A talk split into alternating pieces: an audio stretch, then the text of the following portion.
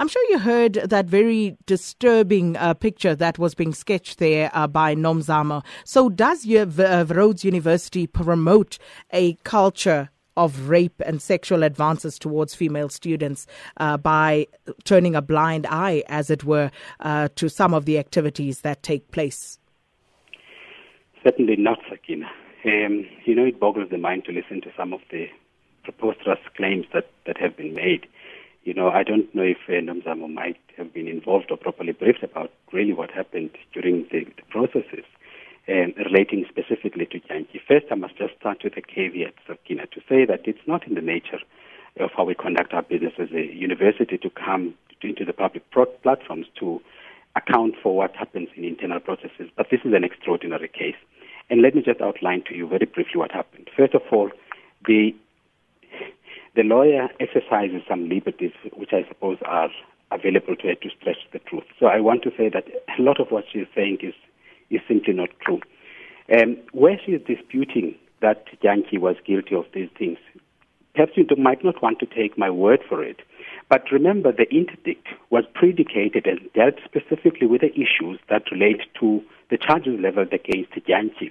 And those charges have got absolutely nothing to do with protesting. Dyantyi was not the only student who was protesting. Why would Dyantyi be the only one who is singled out and charged for protesting? Secondly, it would be unconstitutional it would be illegal. It would be against the policy of the institution of Rhodes University to charge any student for protesting. I mean, that would have been an easy uh, matter to deal with for Dyantyi if they were charged with things that are pertinently unconstitutional as such.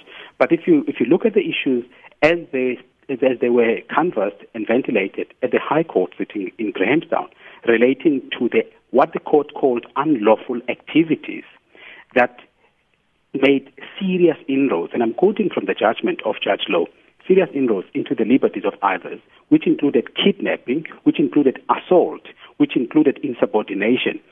Uh, those matters were judged by the High Court, and the, the the charged party, the party students took the matter to the Supreme Court of Appeals, and the judgment of the High Court was upheld at the Supreme Court of Appeals until they reached the Constitutional Court. And in turning his judgment on this matter, Judge Kollapen of the Constitutional Court said that the, the, the lower court, in this instance the High Court, exercised due diligence in meticulously assessing and analyzing matters of law and fact mm. in relation to Dyantyi being involved in these unlawful activities. So you might not want to take my, our, our, our word for it, but these matters have gone to, to the court. And secondly, the disciplinary process through which Dyantyi went through was presided over by an experienced external legal person who was assisted by another external independent legal person. And Dyantyi, through the process, was represented by a team of no less than four lawyers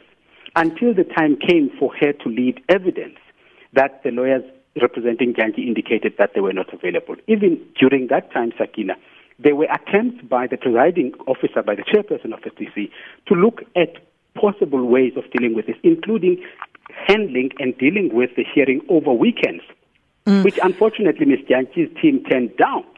So Mr. In, in, the judgment, it actually indicates that she waived her right to be to, to, to, be, to represent herself and to lead evidence because of the overwhelming evidence that had been led against her.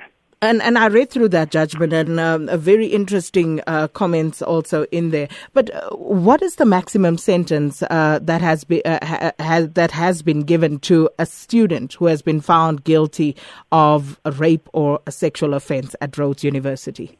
This year alone, we have got two students at Rhodes University who have been permanently excluded from the university, who have had their academic transcripts endorsed by the university this year alone. So it is untrue to say that the the the sentence meted out to Ms. Dyantyi and, and the other students with with whom she was involved in the kidnapping, assault, and spitting on people's faces is the most severe that has ever been handed out by the university. That sentence was handed out in November, at the beginning of November this year. In the first semester of this year, two students were excluded permanently from Rhodes University for rape. In and fact, if you look online, there is a case there Sakina, of a student who came to us with her story. Her name is Betty. You can look at this, you can Google it and look at it. She is the one person who has gone through the institutional system when she was a rape survivor. And she will tell you in her own words what her experience was from reporting the, the, the, the, the matter through to the prosecution of the matter up until the end point, what kind of social, personal, psychological, and emotional support that she's provided by the university. I would prefer that you read it in her own words. And that's a story that has got a face behind it and a person behind it. It's not a person who is pontificating about this, it's a mm. person who's gone through the experience. Just a final question because we're out of time. Are there still any male students at Rhodes University who have been found guilty of sexual offences uh, who are still part of the university setup? No, definitely not it is mandatory that when a person is found is, is, is found guilty, there is there is immediate suspension. In fact, if you look at our mechanism, you'll find that there are various avenues that are available to to rape survivors, where they can even involve directly and personally the, the, the vice chancellor to have a preliminary uh, suspension hearing. Mm, fair and enough. That is fair upheld enough. all the time. So those two students who you excluded permanently now, uh, was the university aware of their transgressions uh, before uh, the actual protest against them happened? No.